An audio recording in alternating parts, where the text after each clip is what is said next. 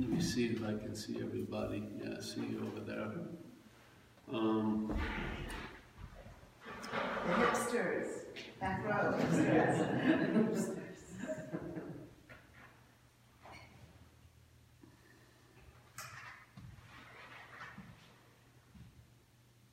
it just seems so natural that if something's not feeling right, or you have a certain sense of there's got to be more, or something beyond this, that um, it would motivate a seeking for that, yeah? And you would think the seeking would be pure and noble, but maybe there would be obstacles, and then I'd find maybe obstacles in my health and stuff like that, yeah, need to be purified, become a receptacle, yes, uh, you know, bring in an, an antenna so I can pick up the one God frequency, and you would move towards it, and all the while, what you call you would be playing God, yes, it would be telling you how close you are to God or how far away you are from God. And, and uh, the systems themselves are incredible because let's say if they were like a furniture delivery system, they would have been shut down years ago because they're saying it may take lifetimes to get your couch. You know? I mean, to put it in order, you do everything they tell you, and then it's like, oops, you, it's always put on us, really, isn't it? Usually it's turned on us. Even if it isn't turned on us, it's turned on us because that's self-centeredness. Self-centeredness sees everything as how it pertains to it. So I remember a very strong experience I had that uh, proved the whole principle, which was when I was young, my father got ill, very ill, and I was six years old, and things were going to change. So my mother told me about it. You know, like she didn't you know explain me all what was going on with him, but that he wasn't going to be available as much to me as he was before. And they brought the family doctor, Dr. Jane Quinto, and he told me. And I sat there, was on a, a picnic bench outside the house, I remember. And, you know, it made total sense, but the only way it got translated in me was, what did I do to cause my father not to want to play with me? Really, that's basically how it got translated. It didn't matter what they said. I must have done something to cause this because that's the whole root of self-centeredness, yeah? You, and the language that we've been listening to, because the broadcast is in that language of English, let's say, the English language is constantly implying, or just stating as a fact, that we have a lot to do with a lot of shit we have nothing to do with. Really. So if you're list, if the language is running all day, yeah, and it's constantly assuming or pointing or inferring that there's a someone there, uh, the mental state doesn't need that much to sort of picture itself as that someone there. Yeah. Because I remember when I was young, when I looked in, I didn't find anything. I looked out, I thought everyone was Peter Kennedy and Mary Ellen Geary, you know. But when I looked in, there was nothing there, it seemed. And it was caught, and the mental state got very, very agitated and very, very uncomfortable. And so I was basically perfecting songs and dances to keep people from seeing that there was no one there. Yeah. Seriously, since uh, and I was good at it for quite a while. Yeah. So, you know, I wanted to get out of something, and it would seem like, yeah, that was a good move. And so I tried. The first vehicle was reading, you know, science fiction, Edgar Allan Poe. I read all Edgar Allan Poe's works before I was 12 years old. Read everything. I mean, I love Sick Mind. I did. just like it. Genius. And I like that he, down, he drowned in a puddle while under the effects of opium, which back then was called laudanum. It was a tincture. And actually, in the turn of the century, the 19th century, there was more addicts to the percentage of the population than there is probably now. A lot of women and wives were drinking this shit for everything. it was a tincture. They were all opened out, really. It's called laudanum.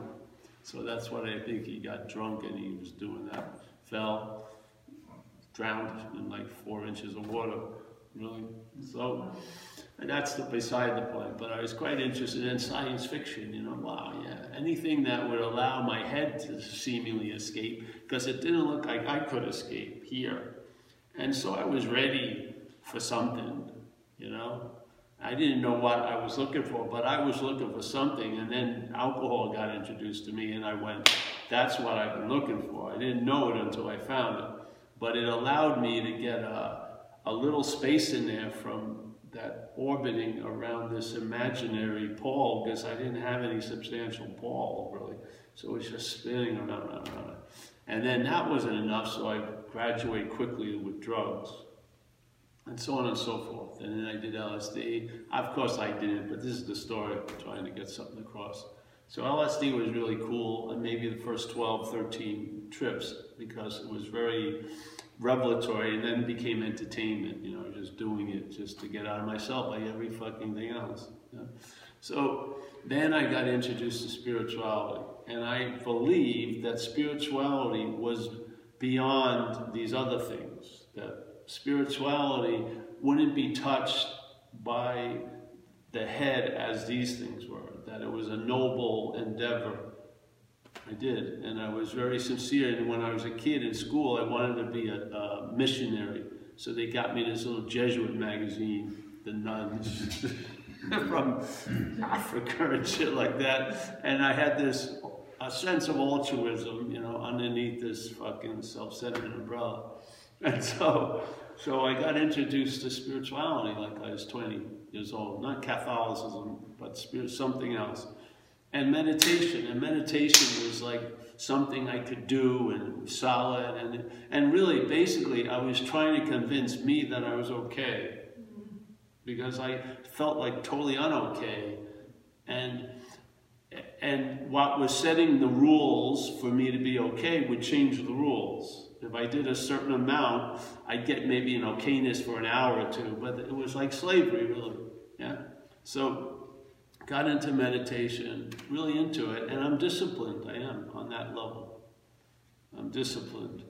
I was like, yeah, I started meditating every day, moved into a group home, not a, you know, not a fucking mentally challenged, I mean, a group home of spiritual seekers called Premies, and, you know, we had visitors from India and we did service and all like that. And so that went on from 20 to 25. Now, I ran into something there because something started to become obvious because you'll meet a new topic in one's life, yet you have thousands of ideas about the topic. You've never experienced the topic, you just meet quote unquote spirituality with a guru, but then you have thousands of ideas downloading how I should be, how the guru should be, how they fucking should be. Yes. I mean, it's just unbelievable. It was like a giant shoot of mental, like, uh, enough ticker tape shit for like 30 fucking parades in New York. You know, just just tons of ideas. It was, and then one of them was they presented this the guru as the Lord of the universe. Wow, man. Now, the Lord of the universe is fucking, you know, that was pretty daunting to me. And I was not liking the Lord of the universe, which really made me feel very uncomfortable with that which was playing God. I felt very uncomfortable because I didn't really like him, the kid. He was 12 years old. And yet, uh, my girlfriend was a devotional type. I was more like a Raja Yoga, you know, meditate, it's, but I just, it just drove me fucking crazy to the point. He had this thing in Florida once, and he had a, it's like a seven day event. And uh, he was driving around in a car, and I was thinking, jokingly but not so jokingly, if I had a poison dart with a time delay, so I could hit him now, but he wouldn't affect until 50 yards down. So they wouldn't know. They wouldn't know it was me. And then I'd get rid of them. Then I could leave or whatever. Yeah. so, uh, so, so the only way I could really escape it was going back to my old identity, which is bad. Bad was the only way I could have any fucking real relief. If I took all the pressures off being perfect by being really fucking bad, like shooting drugs, like that, I got some kind of break from that thing playing God. Yeah, because this idea of the head playing God, I'm very, very intimate with, because it did. Yeah, this foreign little pathogen took this uh, possibility over and played God completely. It had me pinned to the point where for me to feel, just to get a little relief, I had to fucking really act out. So that's what I did. I finally went back to drugs again. And then I, that was it. You know, I broke free. But then, you know, it led to me getting run over by a car twice, and which caused a lot of things. Yeah, so it wasn't, it really wasn't a, it wasn't a working solution, really. you know, blow everything up, I get a lot of the shrapnel. So I find, so what happens, I go back out and then I get washed up suddenly into recovery. And then I decided I got a, the only, the best part of my life was when I was with this guru. You know, I learned massage, I was going out to dinner with people, you know, had community, doing service at psych wards, you know, Willowbrook, Creedmoor teaching meditation in jail and everything was, you know, so I started to try to go back there, the same thing, but now with no guru. I'm going to go Buddhism, Zen. it's just going to be me and me and and then uh,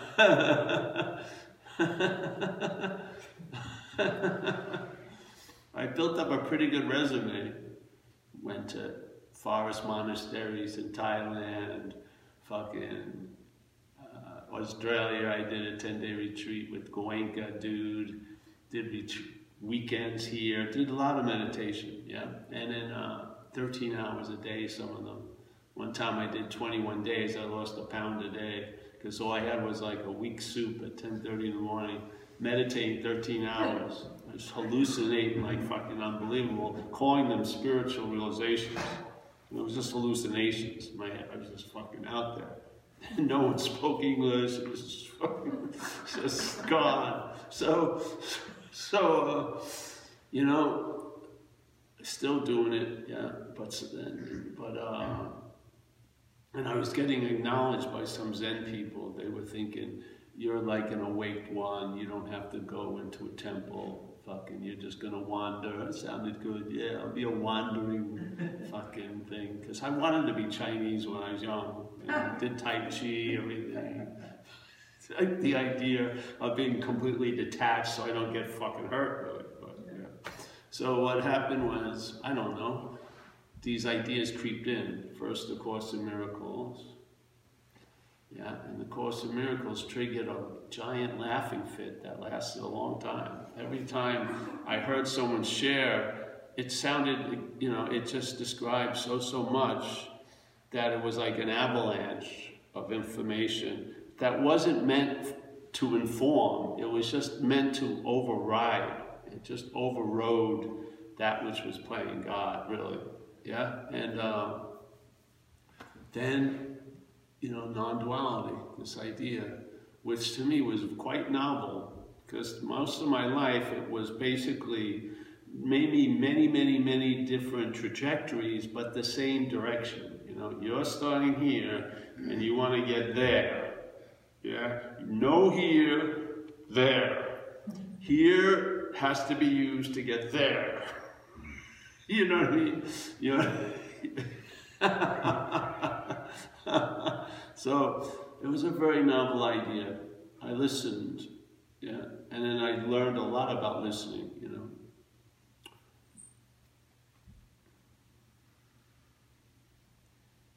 And then things happened, you know. My mind opened up, like different, uh, like, you know, with a giant reflective surface, you know. So this is like picking up nothing in a way. so I uh, went with it, yeah, heard a couple of people, read a book or two, three books. I liked Ramana Maharshi's thing, and I liked this other guy, Ramesh Balsekar, so I went to India and saw him. Yeah? And then I went to where Ramana lived and just sat, you know, hung around. And there was a lot of people giving satsang there. And so I, what happened is I'd come back to America and I'd go to talks by people, and I was feeling something I couldn't put my finger on. Uh, I would say it was obtuseness, yeah. The person was sitting up there and everyone was here. And everyone believed that person was awake, but I don't know if they sensed they were awake. Yeah. Yes. So there was a lot of meaning given to that person, but there was a subtle meaning that they were resting in that isn't true to me. Yeah? So I felt a little weird. I'm going, wait a minute, there's something missing here. And then there's one time I was there, and he, this guy shared, and he said, he, he told an old Zen thing, which is, I'm like a man standing by the river selling water. So I went, wow, yeah. So I started to feel, you know, a little wetness. Wait a minute. and then he said he started laughing, which I never heard him laugh like this. He says, I'm, I'm like a man standing in the river selling water. And that was the bye-bye day. Why am I suspending the wetness to get wet? You know, it's crazy. You know what I mean? My wanting to get wet is suspending the inherent wetness. And now I had a flavor of that, but then it became really obvious, yeah, that you and I, by looking for it, are blind to it, seemingly. In other words, it's our looking for the truth, if you want to call it that, is a blindness to the truth, seeming blindness. It doesn't blind anything, but it, uh, it appears to that which is seeing that it's not that which it's looking for. Or it would make no fucking sense to be looking for it, yeah? So its premise is, I'm not that, that I'm looking for. So I'm, but all the while, I'm using what I'm looking for to look for. Now, for me, this was a rude awakening, which really was the end of a lot of things. It really was. It was because the rude awakening uh, just reverberates because you see its example all day. You just cannot not see it. Yeah, you can see our whole modus operandi that the whole the way this is is incapable of arriving where it already is. It just can't possibly do it. And the more and more subtle it becomes, the subtler the distance is thrown in there. Like a half an inch is a million miles. And so, yes, it will always just just just the slightest little bit of assumption causes the whole trigger of being blind to what's looking.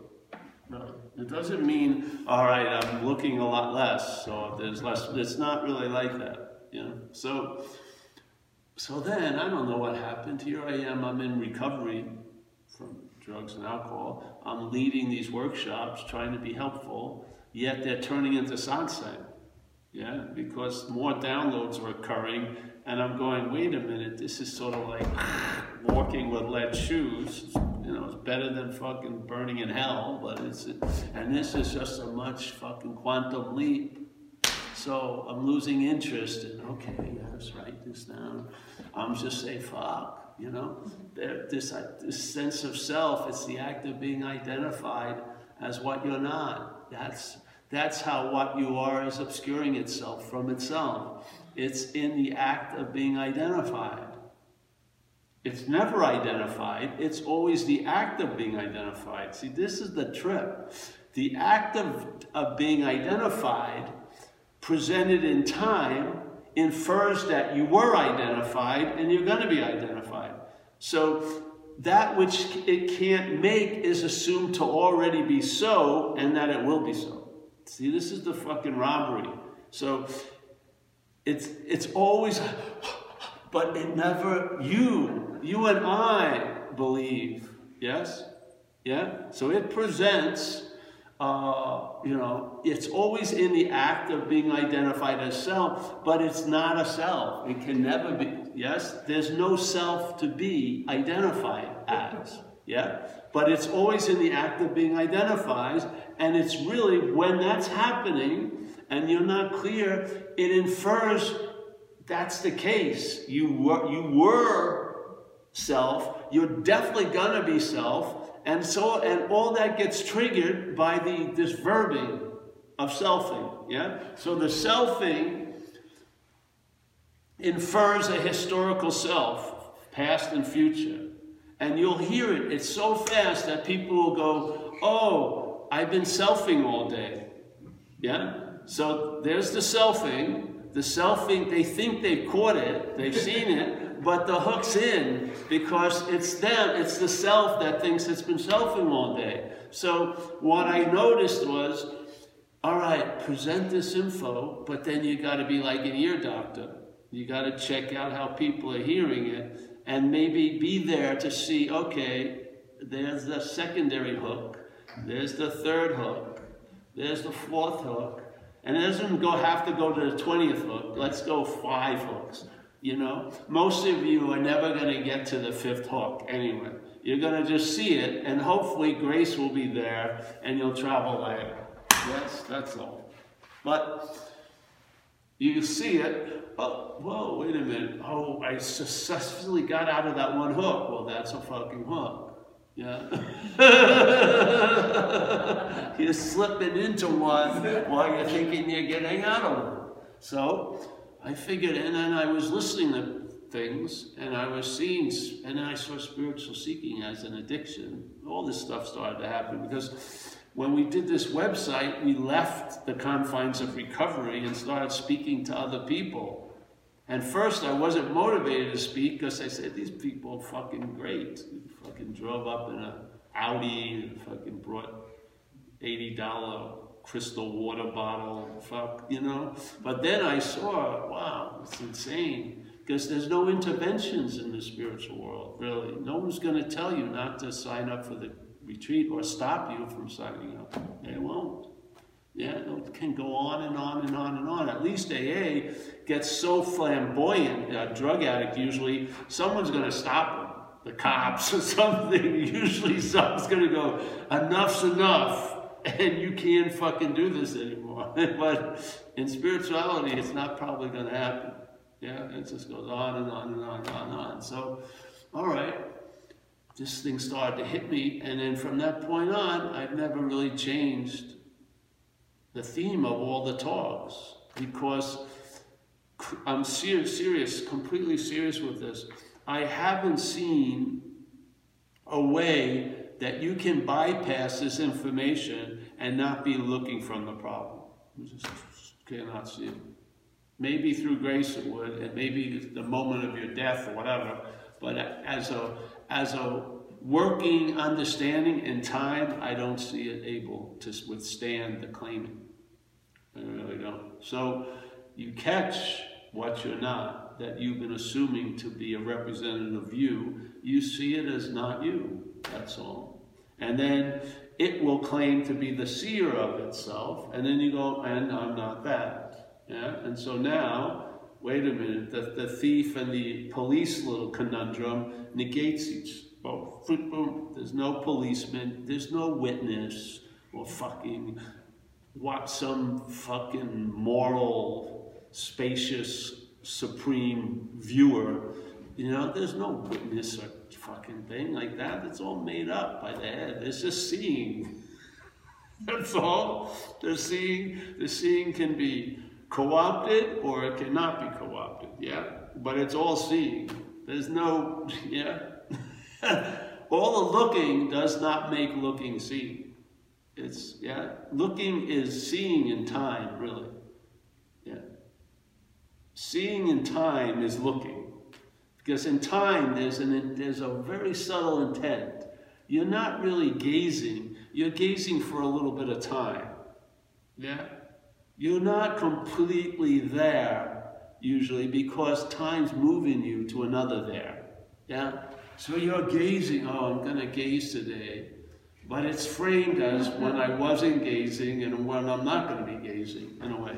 Yeah, so seeing cast in time is looking. So, unfortunately or fortunately, time is of dreaming.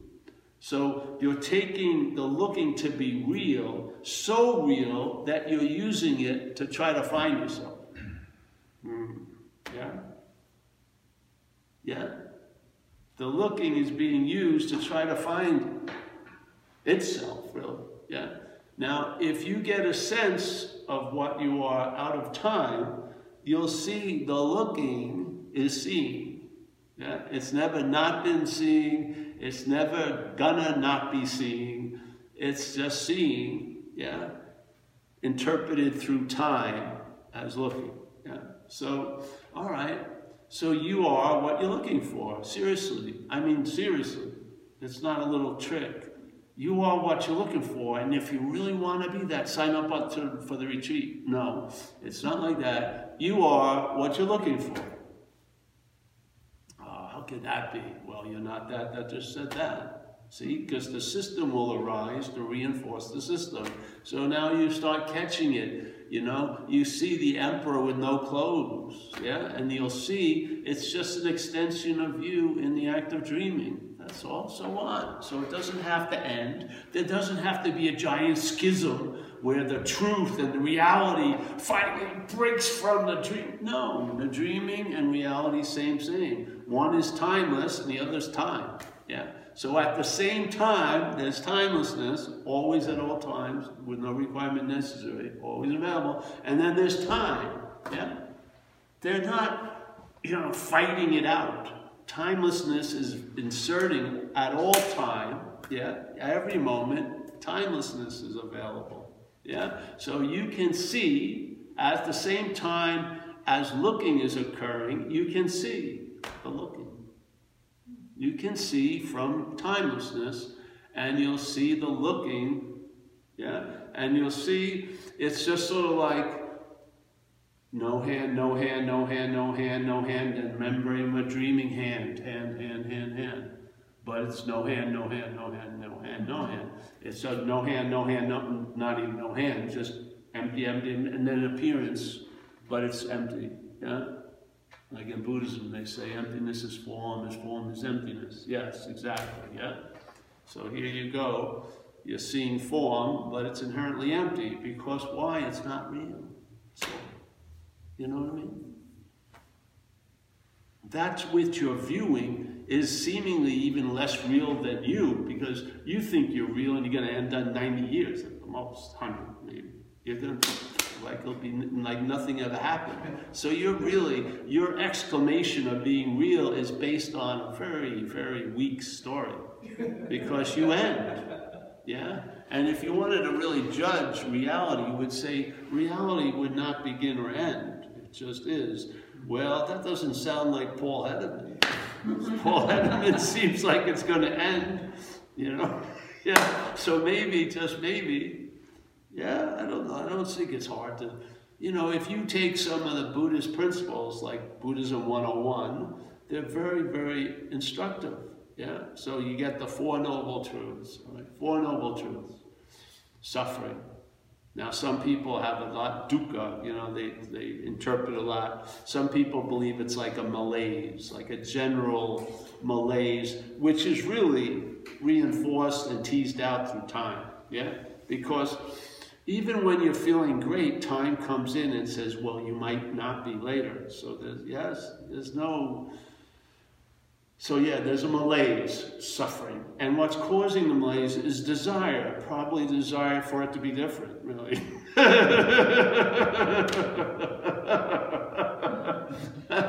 now, you're not going to stop that desire, but can, you can see you're not the one who has the desire. You can definitely see that. I'm not a believer, all right, I've got to live a desireless life. That's too ridiculous to me. No, all of that continues, but there's no one who has a desire. Like Buddha supposedly said. Who knows what he said. But I like this one. He says, hey, events happen. So let's, you know, they happen. They're happening, let's say. Deeds are being done, yes? But there is no individual doer thereof. So he's not negating, he's not, fuck, nothing's happening. He's just saying, hey, sure seems like it's happening. Events are happening, deeds are being done, but there's no individual doer thereof. So basically, there's no noun to be found, really. It's all an add-on. So the story of this place of manifestation is manifesting, it's verbing. Verbing, verbing, verbing, verbing. So so it says desire. So what happens? You got to how to get out of desire. And he says, well, that's the eightfold path. Yes, four. So then the eightfold path starts out, and it's linear. So there is an importance. Some people came to the talk once and he said, well, it can be seen as circular, but when it goes eight, one, two, three, usually it means you know. It didn't say the circular path, it said the eightfold path. So numero uno is right view, right view. The second, third, fourth, I don't remember, but it's right livelihood, right meditation, right uh, concentration, whatever it may be. But right view. Now, what happens is, based on the wrong view, there's a belief that I can get the right view through, through meditation, through a lifestyle, through an understanding. You see, that's wrong view being expressed, really, if you want to see it that way. Yeah? The right view, the right of the view migrates to all the other topics. The other topics do not produce a right view especially if you're not aware that the mental state is claiming to be the one who has the livelihood, the one who has the understanding, the one who's doing the meditation, yes? So all that stuff is actually being used to reinforce the one that you're not. How could that be right, in a sense? So the right view is anatta, non-self. That's the right view of Buddhism, yeah? Non-self. Now, is there a feeling of being a self? Definitely. But is there anyone having that feeling? No. Yeah? So if you're waiting never to have that feeling again, what's waiting is self.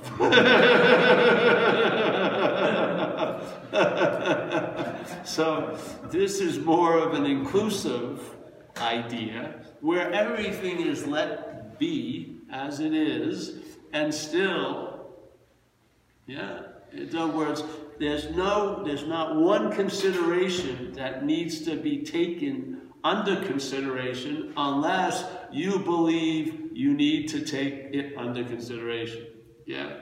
In other words, if you've set it up that the only way I'm going to trigger, you know, the joy of doing nothing is some, doing something, well, you better fucking do it. Yeah. And then the doing something will fail you, which will be great because you'll get, you'll be clear about that and then, all right, now, let things be. And what happens? I don't know. You'll find out. You've been coming for a while. Something must be occurring.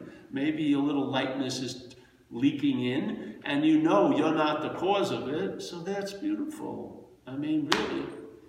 And then most of your life will end up not being able to really be claimed because so it's so absurd that it, it's just an absurd presentation. Oh, here he is. There he goes. Yeah, this is, as I just said, it's an absurd presentation. That's my illustration.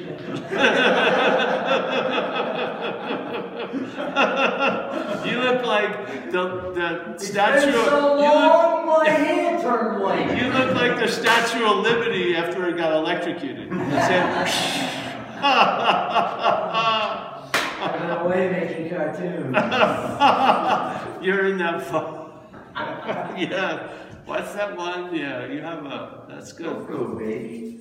Well, I wish you were here earlier, earlier, because oh. you're such a perfect example of what I'm trying to warn them about.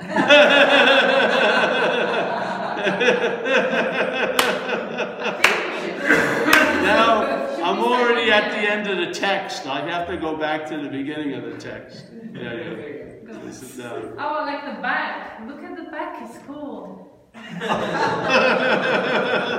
this is this is my my long lost dad. I'm longing to be lost.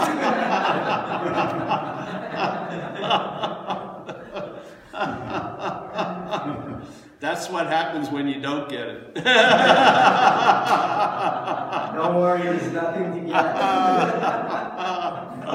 All right, well, if I was gonna say anything else, I'll let you be, yeah, you'll be the final statement. Yeah.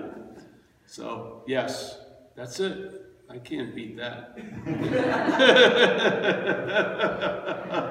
I'm happy to see you. I was gonna bring something for you, and I'm, and, uh, I'll tell you about it later. Yeah. Those, Oh, those, threatening those now. sedatives, the sedatives. I know you're off your medicine. Oh.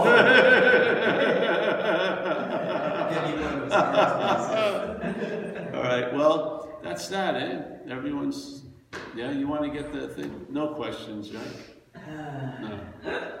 This is what happens when you survive a fatal accident. You did? Yeah, head on with my truck.